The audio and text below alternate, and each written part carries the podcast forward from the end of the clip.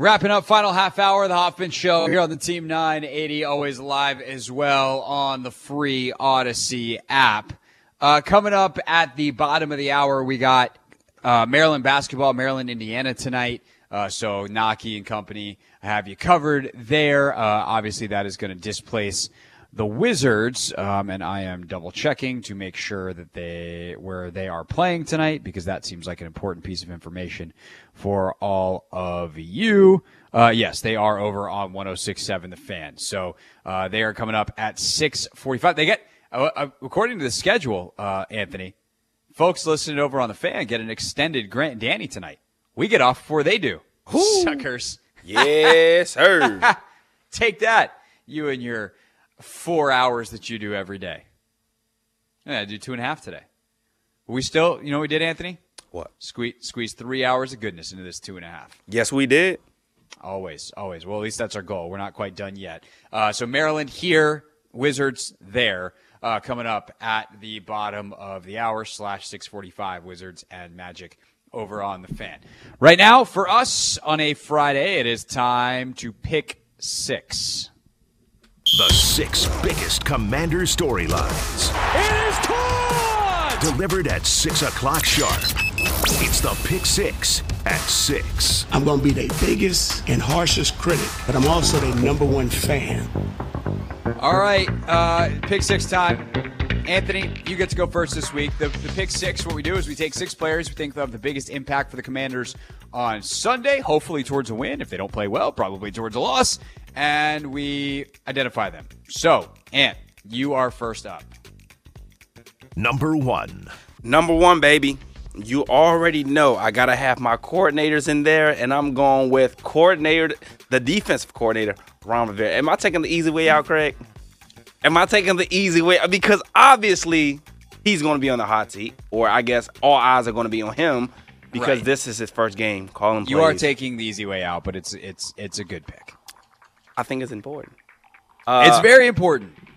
First of all, like, I, if you get a bunch of confusion and all the same nonsense that you've been getting under Jack Del Rio, then you're going to lose the way the Broncos lost to this team. Yep. Uh, if you can't get a little bit of pressure, you're going to lose the way the Broncos lost. Like, legit, seventy to twenty is going to be the score. Um, so, yeah, I would say Ron Rivera, pretty freaking important. Yeah, I'm, I'm imagining all eyes on him.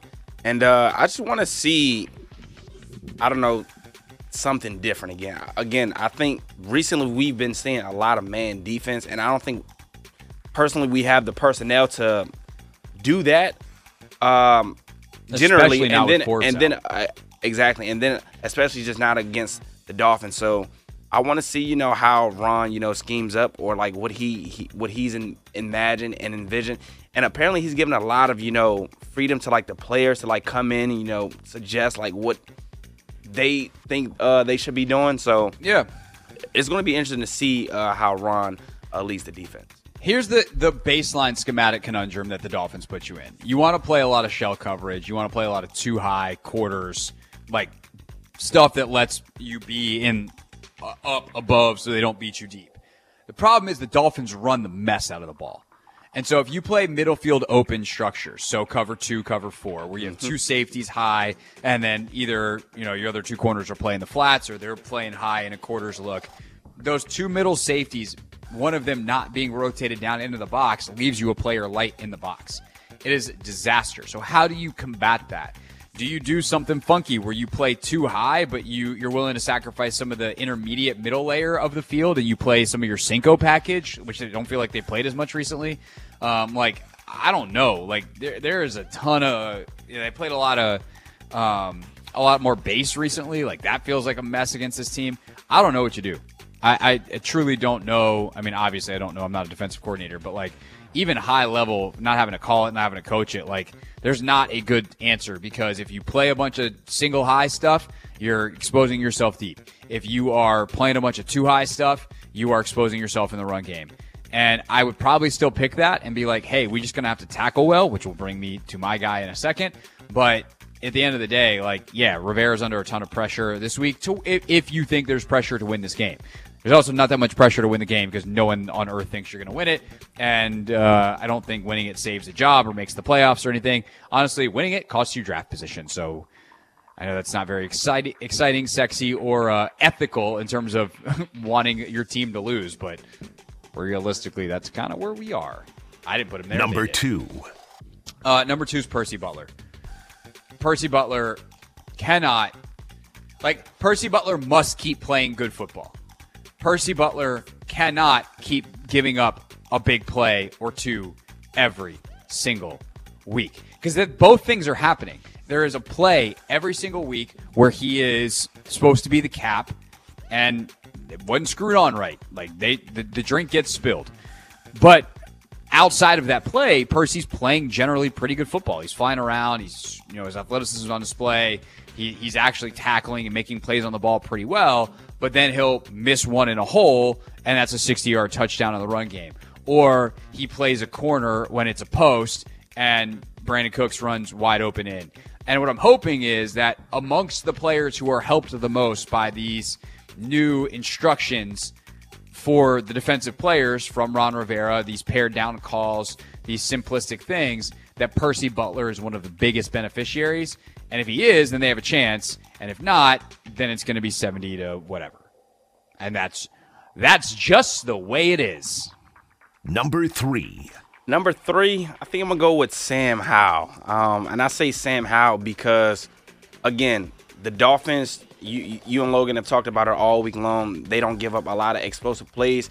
And I think Sam sometimes uh, likes to, you know, hold on to the ball to see if he can, you know, get some of the explosive plays. So my challenge is the same, is just take what they're giving you. Um, I think it's going to be a, a, a lot of opportunity for yards after the catch for, you know, our, our pass catchers. Um, so get the ball in their hands. Make these players, you know, come up and, and tackle, you know, the Terrys, the Jahans, the, the Curtis Samuels of the world, and uh, go from there. Also, utilize your check down. We, we've seen B-Rob uh, catch the ball exceptionally well. I'm not sure if Antonio Gibson's going to be back, but still you you have those running backs at your expense as well. Take what the defense is giving you. Don't always hold on to the ball, because we we know what holding on to the ball gets you. It, it gets you to uh, leading the league in sacks taken. Yeah. And uh, also getting in bad game situations. So you also lead the league in interceptions. interceptions, that too. Um, which is not great. Gibson, no injury status going into this one. So he should be back, okay, which is helpful.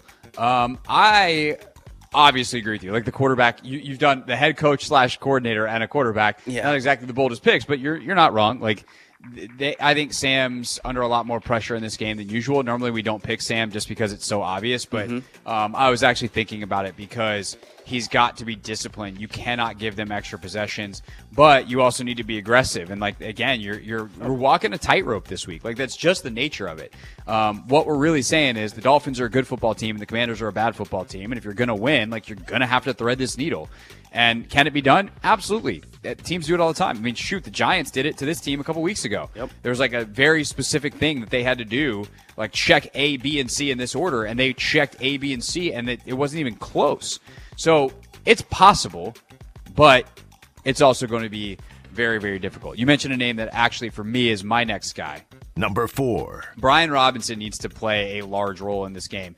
They need to be efficient offensively. They're going to need to run the football. It is probably the best way to attack this Dolphins defense, in part because putting the ball in the air is risky with Jalen Ramsey, Ramsey and Xavier Howard. And, um, you know, we'll see if Javon Holland plays. Uh, he's questionable, but those guys running around, they, they don't have Jalen Phillips anymore, but they still have Bradley Chubb.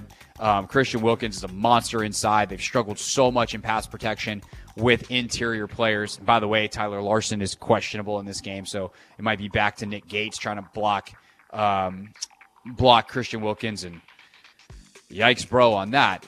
Um, but if they can get Robinson going, and obviously as a check down player and, and you know, be that effective receiver out of the backfield, that's going to be a big way to keep this offense on schedule and moving. So B-Rob, definitely a major, major player for me. Number five. Number five, I'm going to stay on the offensive side of the ball, and I'm going to go with Terry McLaurin. We've been talking about how can this defense slow down or, you know, you know, limit the, the Dolphins. Quite frankly, I don't think we will, and I think our best defense is going to be with our offense. So I think Terry McLaurin, we're going to need a big game out of you. Last week against um, Dallas, you know, you had a couple of drops. Um, you, you had a chance to go out there and make a play over uh, Gilly on a – a deep route. I think these are those are some of the kinds of plays that we need Terry to, you know, complete. And there's been a lot of discussion about whether or not Terry's a top ten, top fifteen, top twenty receiver. I personally think he is. Uh, I talked to you earlier this week. He might just not be having the best of seasons, um, but I still think he's a very good player. And I think if the, the Commanders are going to have any type of chance, we're going to need a big offensive day. And I think it starts with our, uh, our best player, Terry McLaurin. I, I don't disagree with that. And, and to, to echo what I said, or what you said that I said, which is true, um, Terry's a good player who's having a rough year. Um, by his standards, this has not been a good year. Some of that is on him. Some of that is on others.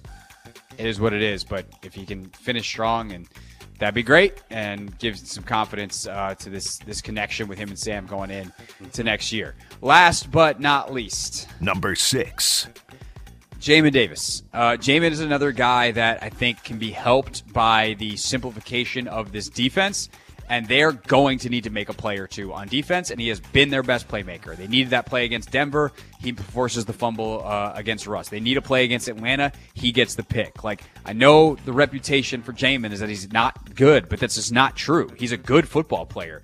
He gets put in some bad spots sometimes, and he's he loses sometimes. That is the N F L. Other guys get paid too, and especially, you know, again, he's good. He's not great. He's not elite, but he has probably been their best playmaker on that side of the ball, and they are going to need to steal some possessions, need to make some plays, whether it's a sack, a batted ball, a pick, a forced fumble, whatever. Jamin Davis, if they want to have a chance of winning, needs to be all over the place, feel like he's all over the place on Sunday. That is our pick six. We'll see what Logan thinks about that during the pregame show on Sunday. We're live at Tap Sports Bar, M G M National Harbor, starting at ten a.m. We're streaming live on YouTube, and we'll be, of course, on your radio, Team nine eighty and one oh six point seven The Fan, for the Take Command pregame show. When we get back, we wrap this here edition of The Hoffman Show with real things real people said into real microphones.